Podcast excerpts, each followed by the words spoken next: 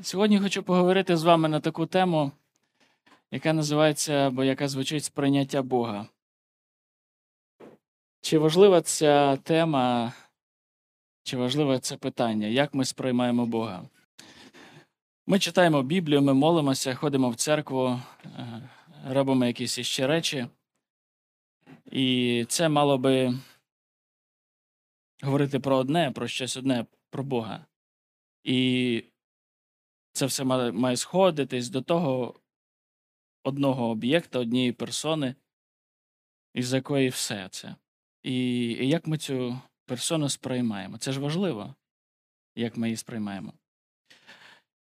І конкретно про цю тему я хочу поговорити в контексті однієї, одної історії, яку ми розглянемо трошки пізніше. Такий собі вступ, бо я е, помічаю, в який час ми живемо, і час такий, що геть ні на що немає часу. Хочеться, ну, ми віруючі люди, хочеться зранку встав бігом, треба на роботу, дітей завести там, чи в школу, чи в садочок.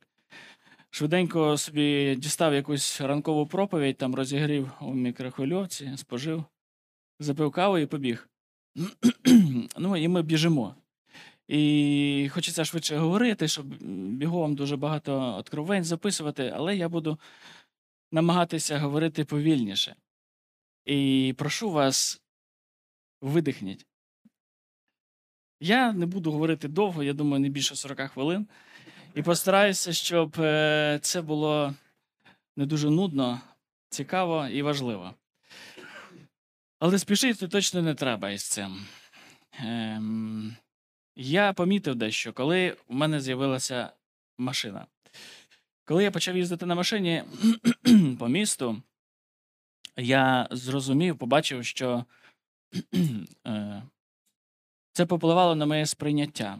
Місто по-іншому сприймається, і це із-за швидкості. Швидкість впливає на наше сприйняття.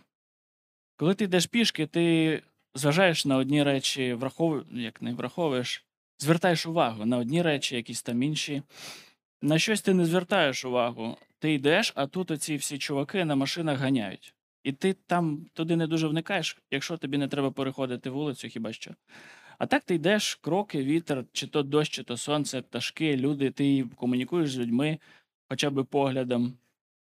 Коли їдеш на машині, в тебе є приборна панель, ти комунікуєш поворотничками, ну, хто використовує. Там аварійки подякував і так далі. Ти по-інакшому сприймаєш свій маршрут, це та сама відстань, але інший час. Отже, швидкість впливає на наше сприйняття. І такий час, що якраз от швидкість треба повишати, підвищувати, бо ми не вспіваємо. У нас 100-500 справ дуже важливих. Ми там розкладаємо їх по пріоритетам, по цілям і так далі. І то все намагаємося якось вивести. Та з іншої сторони, розумієте, пізнання Бога це затратний процес. І особливість цього процесу конфліктує із наративами сьогоднішнього часу. Тому що пізнання Бога вимагає від нас часу, зусиль, концентрації, може, грошей, освіта якась коштує грошей, вимагає якоїсь дисципліни, вимагає зусиль, ресурсів. І питання в тому, чи варто в це вкладатися, бо ми маємо вкладатися. Ідея пізнання це якийсь процес, в який ти вкладаєшся. І чи варто воно того?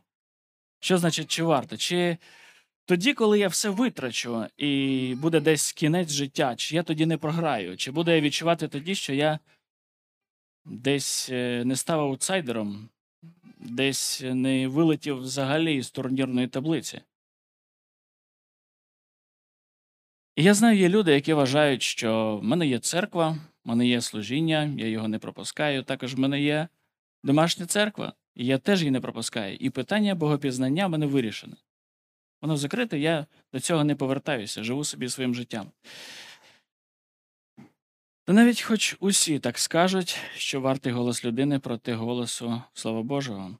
А Слово Боже каже: Псалом 34.9. Скуштуйте й побачте, який добрий Господь, блажена людина, що надію на нього кладе. І тут не просто пропозиція, тут заклик, провокація, можливо. Скуштуйте і побачте. Здається, автор псалма абсолютно упевнений, що ми можемо вдатися до ось цього доброго виховання. Ну, нащо мені пробувати? Я, я поняв, я на слово повірю, що Бог добрий. А автор псалма каже: не, треба цього всього. Скуштуй і побач. І тоді в тебе не буде виникати питань щодо цього. Раз і не завжди закриється питання. Тож, питання богопізнання тісно пов'язано із тим, аби у наш час сьогоднішній не спрощувати це. Безсумнівно, є е, питання богопізнання і прості речі, але є і складні. І от оці складні речі, на які треба виділяти час і зусиль, і інколи проходити по декілька разів, на деякі речі витрачаються роки. Ми маємо розуміти, що спрощене або просте не завжди краще. Хочу провести один експеримент такий собі. І я хочу показати вам декілька картинок. Ви трошки подумаєте, спробуйте щось сказати про них. І я дещо хочу проілюструвати. Ось тут картинка така. Ну, мазня якась там, ці всі полосочки там. Що ми можемо сказати? Ну, тут щось намальовано. Окей, п'ятірочка, молодець. Ну, кольори тут можемо вичислити, там, хто дизайнер, там меренговий, там чи це все. І темні якісь кольори. Це фрагмент. Це фрагмент якоїсь великої картини. Що на картині, непонятно. Про що та картина? Та хто його знає.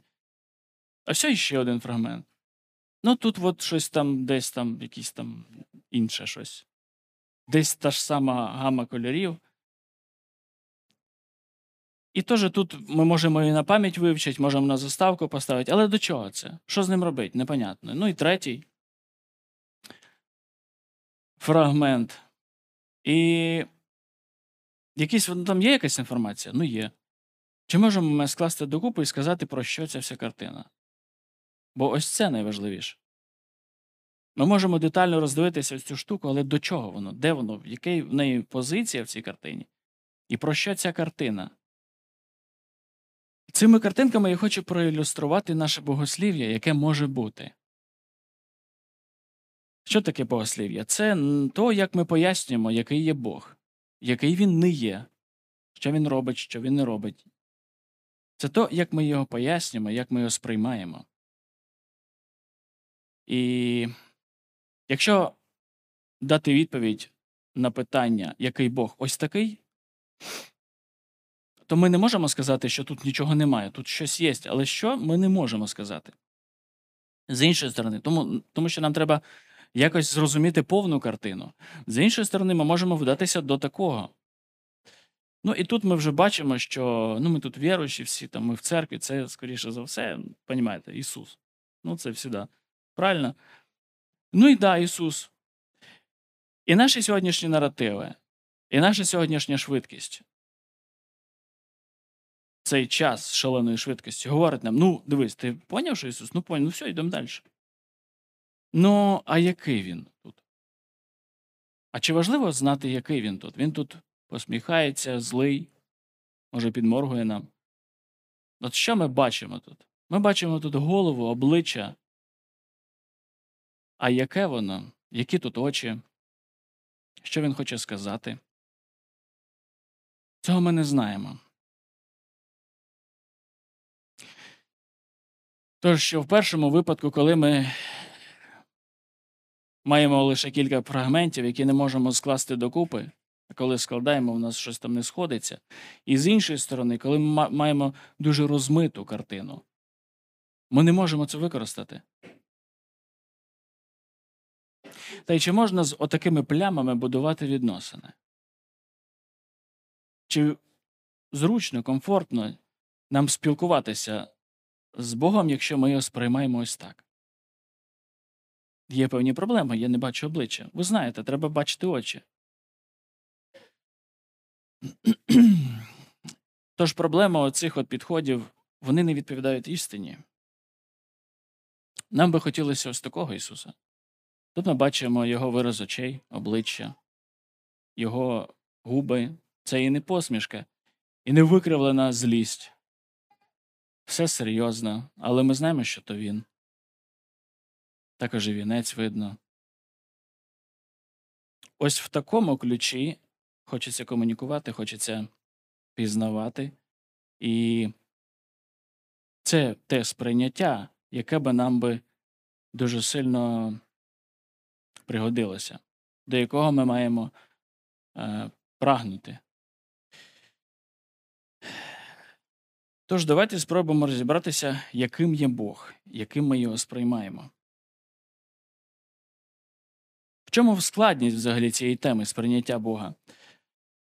Е, Складність не в тому, що для того, щоб описувати Бога, треба закінчити 5 університетів, понабиратися таких слів, там, іманентний, трансцендентний. Це дуже важливо. Освіта дуже важлива. Без освіти ми зараз користуємося набутками тих людей, які поклали життя, витративши його на освіту, і дали нам ті праці, які ми просто беремо інколи так перелистуємо, типу, ну, Клайв Льюіс, ну, хорошо, потім почитаю. Але ж е, Клайв Льюіс не був би Клайвом Льюісом, якби він все життя не шукав, не зростав у Бозі. Тобто освіта важлива, але я про інше. Складність цієї теми не в тому, що треба закінчити університет. Вона в іншому. Ми можемо підійти до цього так, як на минулому слайді. На, Ісус поняв. Угу, так, Бог є любов. Ну, поняв, Бог є любов. Ну, окей. Так, хрест. Понятно. Євангеліє теж поняв. Ну, все. Йдемо далі. І в нас може виникнути таке відчуття, що ми все поняли. Ну, все ж понятно, ну понятно. Йдемо далі. І потім починаються проблеми. Е, а можливо, і ми починаємо вирішувати ці проблеми, які виявляються зараз. Проблеми з гріхом, які ми не можемо лишити. Ну, щось всі можуть, а я ні. Проблеми в сім'ї. Якась така ваша, ваша тема. І ти знаєш, що це твоя тема, ти не можеш її вирішити ніяк. І всі інші можуть, у всіх виходить, у тебе ні. Проблеми з дітьми, проблеми в тому, що ти не можеш збудувати команду, проблеми з гордістю. Ти можеш гордість ховати від людей. Та ти ж всередині знаєш, наскільки ти паскудний. Від себе ти не можеш її сховати, і від Бога теж. І що з нею робити? Звідки воно береться це все? І як варіант, можливо, нам варто повернутися на початок і переглянути наше сприйняття Бога.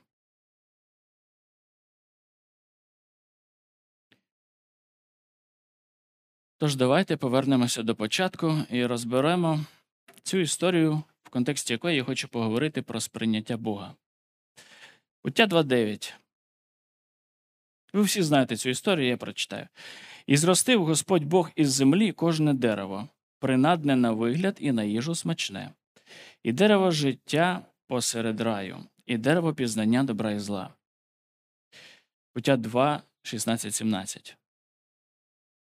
І наказав Господь Бог Адамові, кажучи: Із кожного дерева в раю ти можеш їсти, але з дерева знання добра й зла не їж від нього, бо в день їди твоєї від нього ти напевно помреш.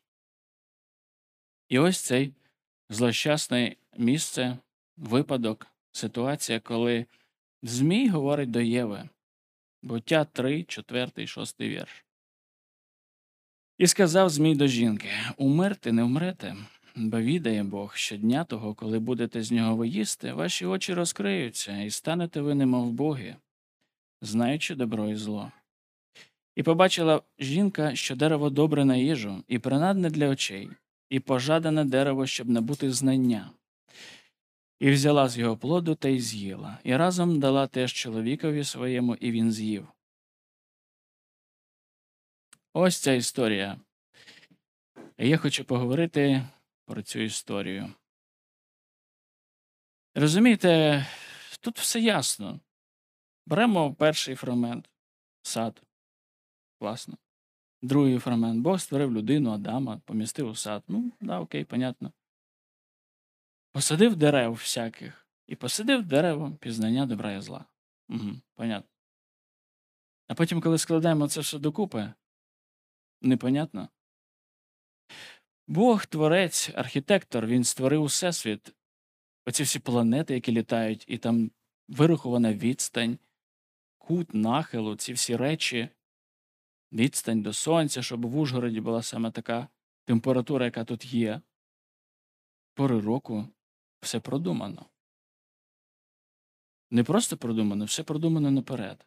У природі все продумано: звірі, птахи, люди, людський мозок, людське серце. Ми народжуємося тут іменно топчемося 50-100 років, і воно якось це все працює, воно продумане, продумане наперед. То що ж це за лажа?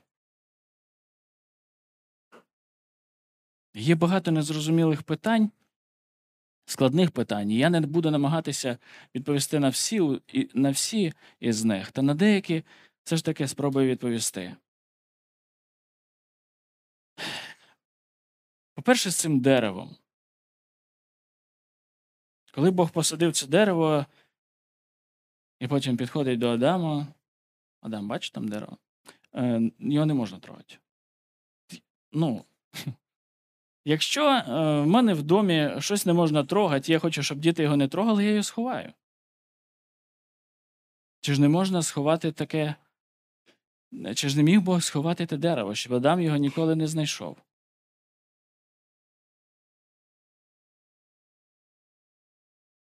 Так здається, що Бог дав наказ і кудись пішов. Ми читаємо цю історію, і фокус переключається на жінку і на змія. Чи ж Бог не знав, що цей змій десь є там в Едемі? А потім, коли все сталося те, що сталося, приходить зразу Бог і каже: Адам, де ти? Як це пов'язати? Ви розумієте, як фрагменти це непогані такі класні речі. Складаєш все докупи, і щось не сходиться. І тепер із-за цього ця вся історія. Про те, як Адама з Євою вигнали з Едему. Історія про Каїна, який вбивав Еля. Історія про те, як люди розмножувалися і множилося зло із тим. Історія про потоп, історія про Ноя, і потім про Авраама, Ісака, Якова, про Єгипет, про виведення Ізраїля з Єгипту, про Мойсея, Давида і так далі. Ця вся історія.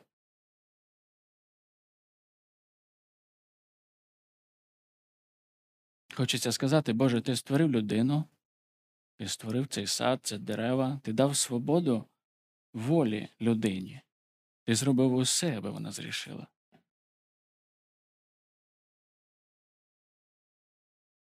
Саме такого, таким Бога сприймають багато людей.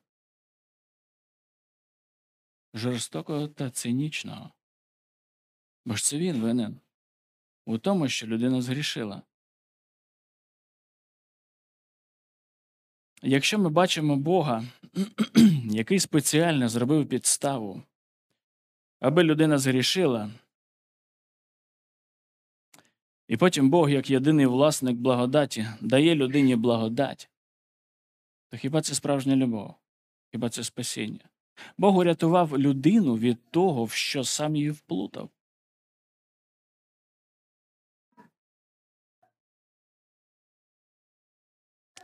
Як це сприймати? Як сприймати цю історію? Бо це важливий момент, і воно десь там в фундаменті сидить.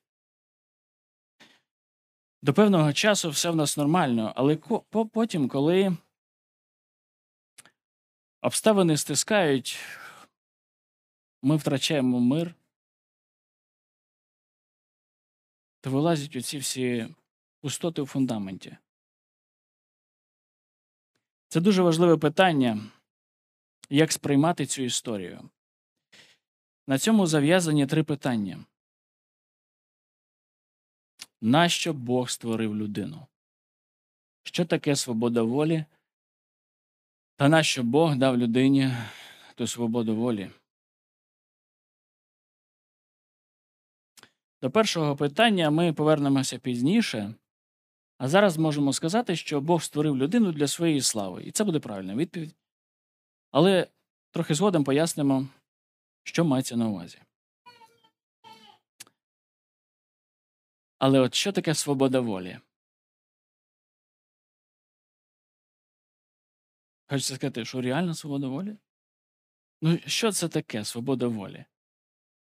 Це неможливість робити вибір між правильним і хорошим.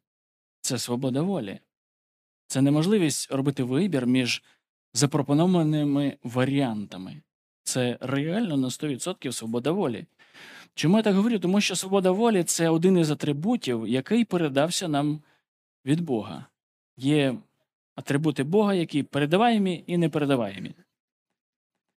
І от свобода волі це та штука, яка нам передалася від Бога. Це дуже потужна штука. Вибирати не тільки між хороших варіантів, вибирати погані варіанти. Робити вибір. На цьому дуже багато побудовано і фільмів, і мультфільмів, і філософських думок. Свобода волі. Вибір. Вибір бути злим.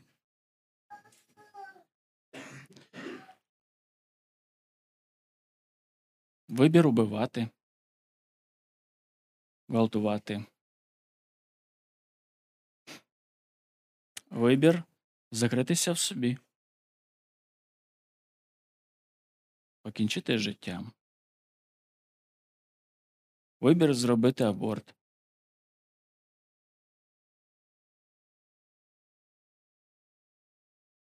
Вибір пробачити.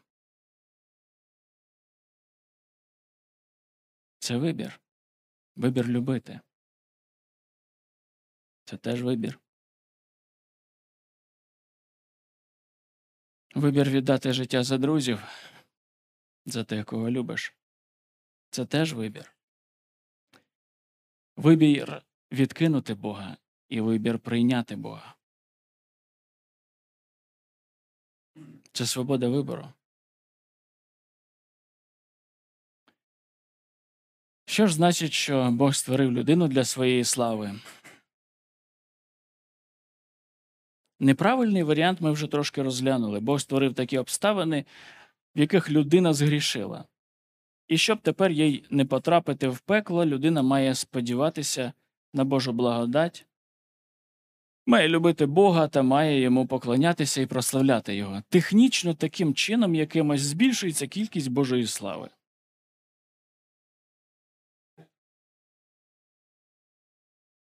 Чи знав Бог, що людина згрішить? Це поширене питання із зірочкою. І інколи я спілкуюся, коли з людьми, які не знають Бога, в них це ключове питання. Якщо ми кажемо, що Бог не знав, то що це за Бог? Якщо ми кажемо, що Бог знав, тоді питають, чому ж він нічого не зробив.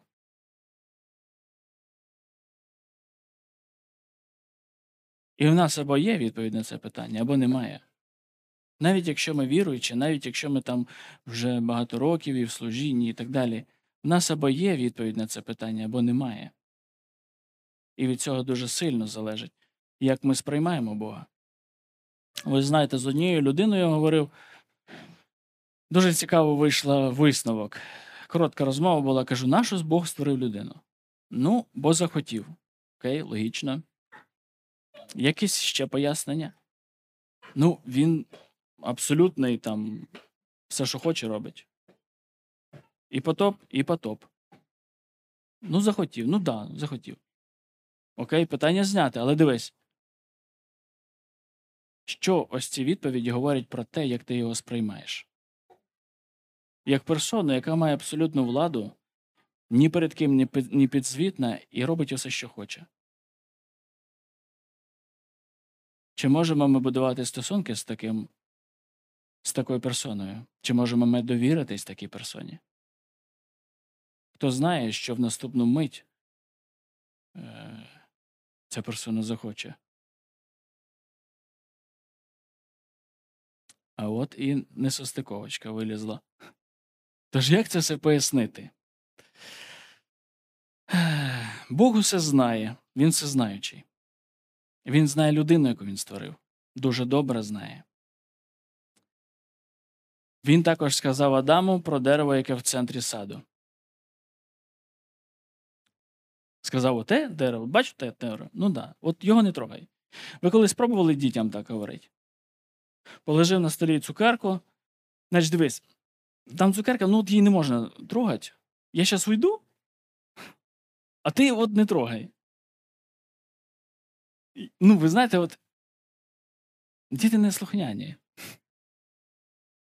Для мене це ну, відкривання було стало свого часу. Хоча я знав, я логічно, я мозком знав, що вони не слухняні, але кожного разу, ну чого вона так робить? Ну, так вони ж не слухняні.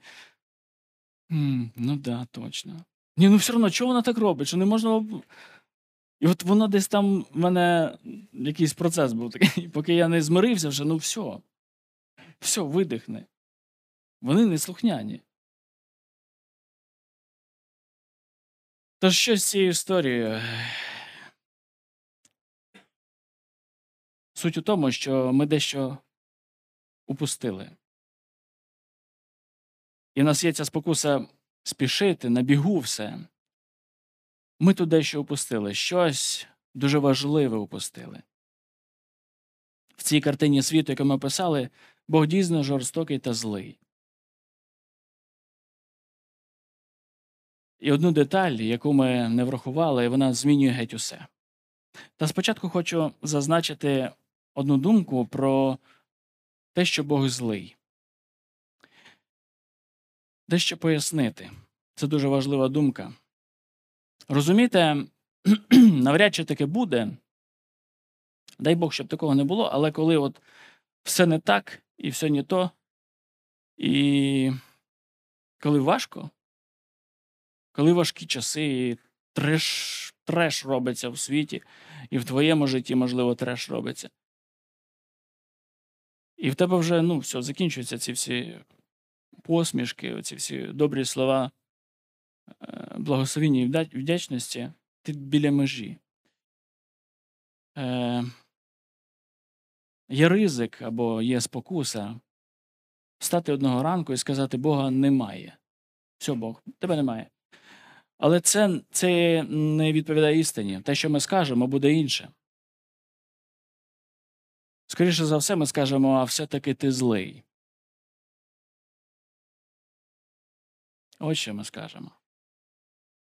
Все-таки сатана казав правду, ти злий, цинічний, ти мстивий, ти слави своєї не даси нікому. Кому ми повіримо? Коли стискаються оці всі тіски, і коли дуже важко, кому ми будемо вірити?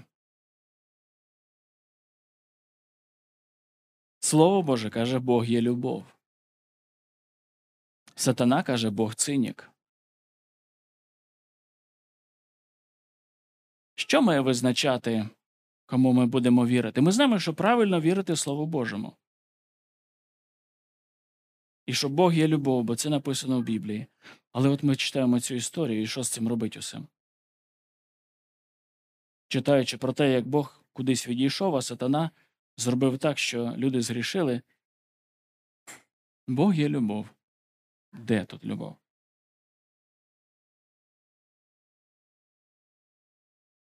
Тож, що це за деталь, за деталь, яку ми упустили?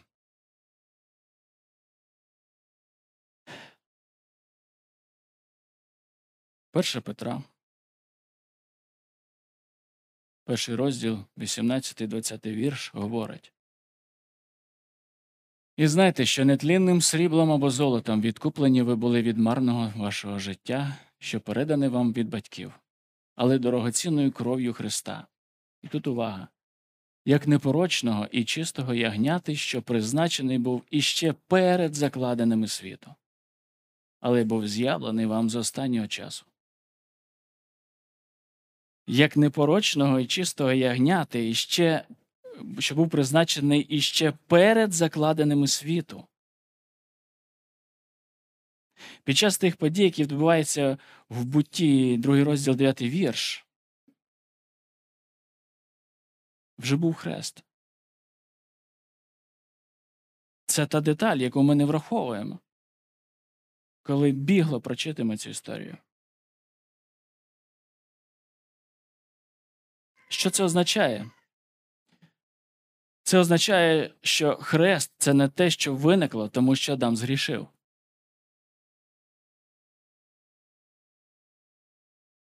Хрест це не те, що не мало б відбутися за ідеальних обставин. Хрест це і є те, що мало відбутися.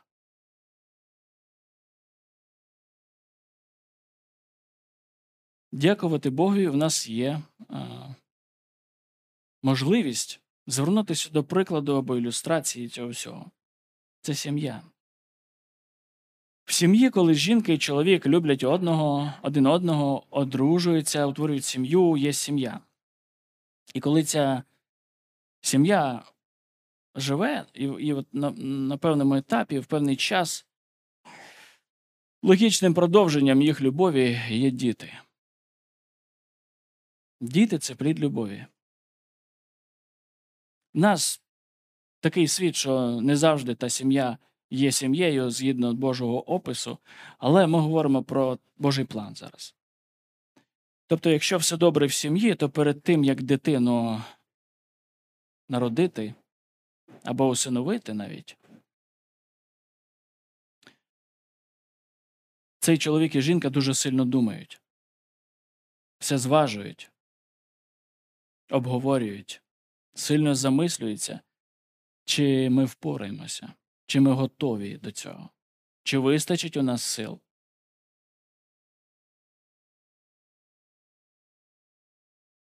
Коли Господь посадив дерево, він уже вирішив, що робитиме, коли щось піде не так. Коли Господь садив те дерево, він думав не про дерево, а про хрест. Бо це і був план усиновлення. Як ми уявляємо цю деталь, коли Бог садить дерево, ми думаємо, ну дерево, яке спричинило стільки проблем і бід. Коли Бог садив це дерево, це був спусковий гачок. Усиновленню бути. Це означало для нього. Христу бути. Коли в сім'ї дитина народжується, в сім'ї де все добре, для цього вже все готово. Вже всі рішення зважені і прийняті. Любити дитину починають ще тоді, коли її немає. А тоді, коли вона з'являється, їй радіють.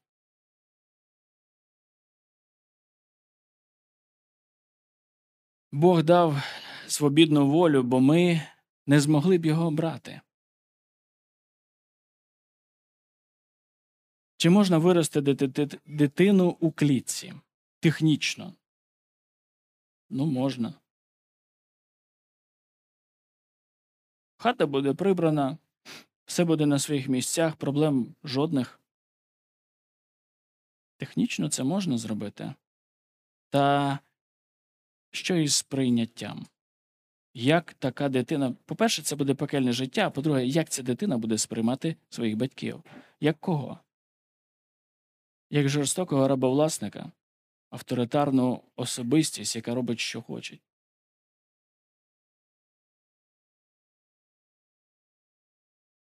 Проблема у тому, або не проблема, а радість у тому.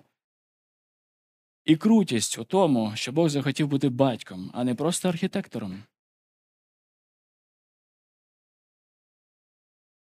захотів бути батьком, а не просто понастворювати чогось і потім любуватися цим.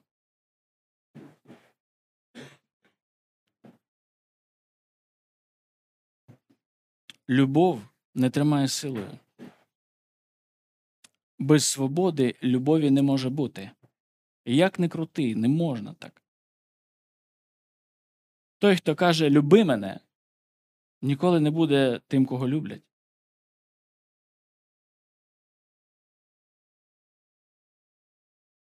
Говорячи про гріх і те все зло в світі, яке почалося і продовжується досі, хочеться спитати, хто більше усіх постраждав від гріха? Людина? Якесь страждання все-таки є, можливо, але можливо, це все ж таки страждання від наслідків гріха. Та постраждав Христос найбільше.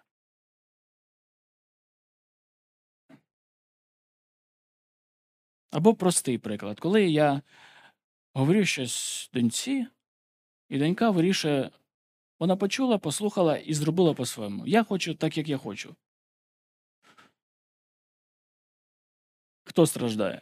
Ну, це не таке прям страждання, ну але простий приклад. Ну, я страждаю, я маю це винести. Я маю сплатити ціну свободи вибору. Я маю забезпечити цю свободу вибору, а не в цей же момент забрати її. Чи можу я сказати, ти зробиш це? Можу. Я можу поставити її на коліна. Чи хочу я цього? Чи хочу я, щоб мене слухали любою ціною? Ні, я хочу, щоб мене хотіли слухати. Навіщо Бог створив людину? Щоб любити її, щоб дати їй свою любов. Один класний чоловік Вейн Грудем написав: Любов Бога означає, що Він вічно дарує себе іншим. Вічно дарує себе іншим. Бог є такий, що вічно дає себе іншим. І це не те, що трапляється там на Новий рік чи на день народження, чи коли я себе добре веду. Від мене тут взагалі нічого не залежить. Це ж Бог такий є. Мене створили, аби любити. Нас створили, щоб ми раділи, щоб були щасливими та улюбленими. А інакше навіщо заводити дітей? Бог це люблячий батько, який дуже добре подумав уже перед тим, як заводити дітей. І те, що ми з вами є, е, це доказ того, що це доказ його рішення. Ми бачимо його вибір, що він вибрав. Він вибрав хрест, він вибрав сплатити ту ціну, він вибрав життя віддати за нас. Це і, дока... це і є доказом, що він нас любить. У Євангелії від Івана, 10 розділ, 18 вірш, Ісус говорить таке про своє життя. Ніхто в мене його не бере, але я сам від себе кладу його. Маю владу віддати його і маю владу прийняти його знову. І я цю заповідь взяв від свого Отця. Дуже важливо те, як ми сприймаємо Бога, чи як байдужого циніка, чи як люблячого батька. І ось останнє, передостаннє місце в Біблії, яке я хочу сьогодні зачитати. Єфесян, послання до Єфесян, перший розділ з 3 по 5 вірш. Благословенний Бог і Отець Господа нашого Ісуса Христа, що нас у Христі поблагословив усяким благословенням духовним у небесах, так як вибрав у ньому Він нас перше заложення світу. Вибрав у ньому Він нас перше заложення світу, щоб бути, щоб були перед ним ми святі й непорочні у любові, призначивши наперед, щоб нас усиновити. для себе Ісусом Христом за вподобанням волі своєї. Єфесян 1, 3, 5. Наперед, призначивши наперед, щоб нас усиновити. У Бога усе дійсно прораховано. Ми говорили, що якщо все продумано, чому там не продумано? Все продумано і там. Просто деяка деталь не зразу помітна. Тому треба зменшити швидкість, аби розібратися. І коли ми вже так читаємо цю всю історію, то це має нас втішити. Що навіть посеред трешового трешу, і зараз це якраз такий час, що я вважаю, що дуже непрості часи. Серед, посеред цього всього у Бога все прораховано. Не просто як в архітектора, який робить проекти, а як у батька. Івангелія від Івана, третій розділ, перший другий вірш. Подивіться, яку любов дав нам Отець, щоб ми були дітьми Божими, і ними ми є. Світ нас не знає, тому що його не пізнав. Улюблені, ми тепер Божі діти. Це офігенно. Але ще не виявилось, що ми будемо. Та знаємо, що коли з'явиться, то будемо подібні до нього, бо будемо бачити його, як він є. І це найбільше моє бажання пізнавати його і одного разу побачити його, мого батька. Мого батька. Це той, хто створив мене, хто мене любить, хто мене всиновив, та хто чекає зустрічі зі мною. І він знає, вона відбудеться.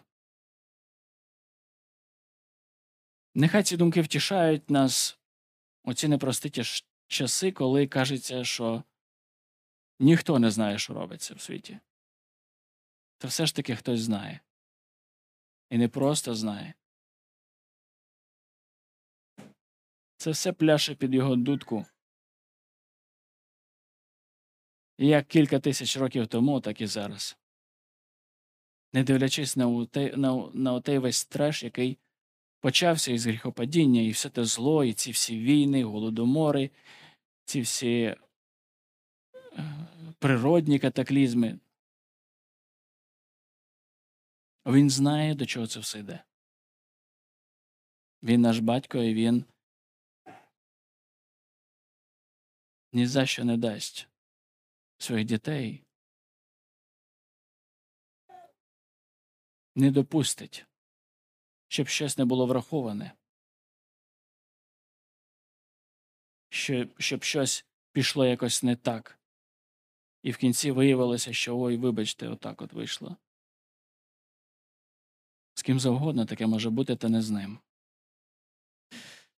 Давайте помолимось.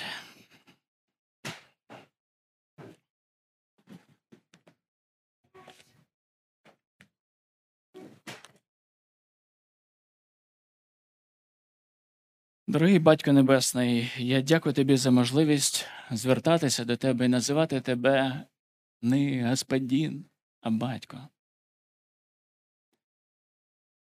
Ти то придумав сам і реалізував, заплативши своїм життям. Саме по собі є чудо, що я говорю це ще живий. Якби ти був якимось злісним правителем, ти б уже мене знищив, бо я допустив собі дуже грубу фамільярність.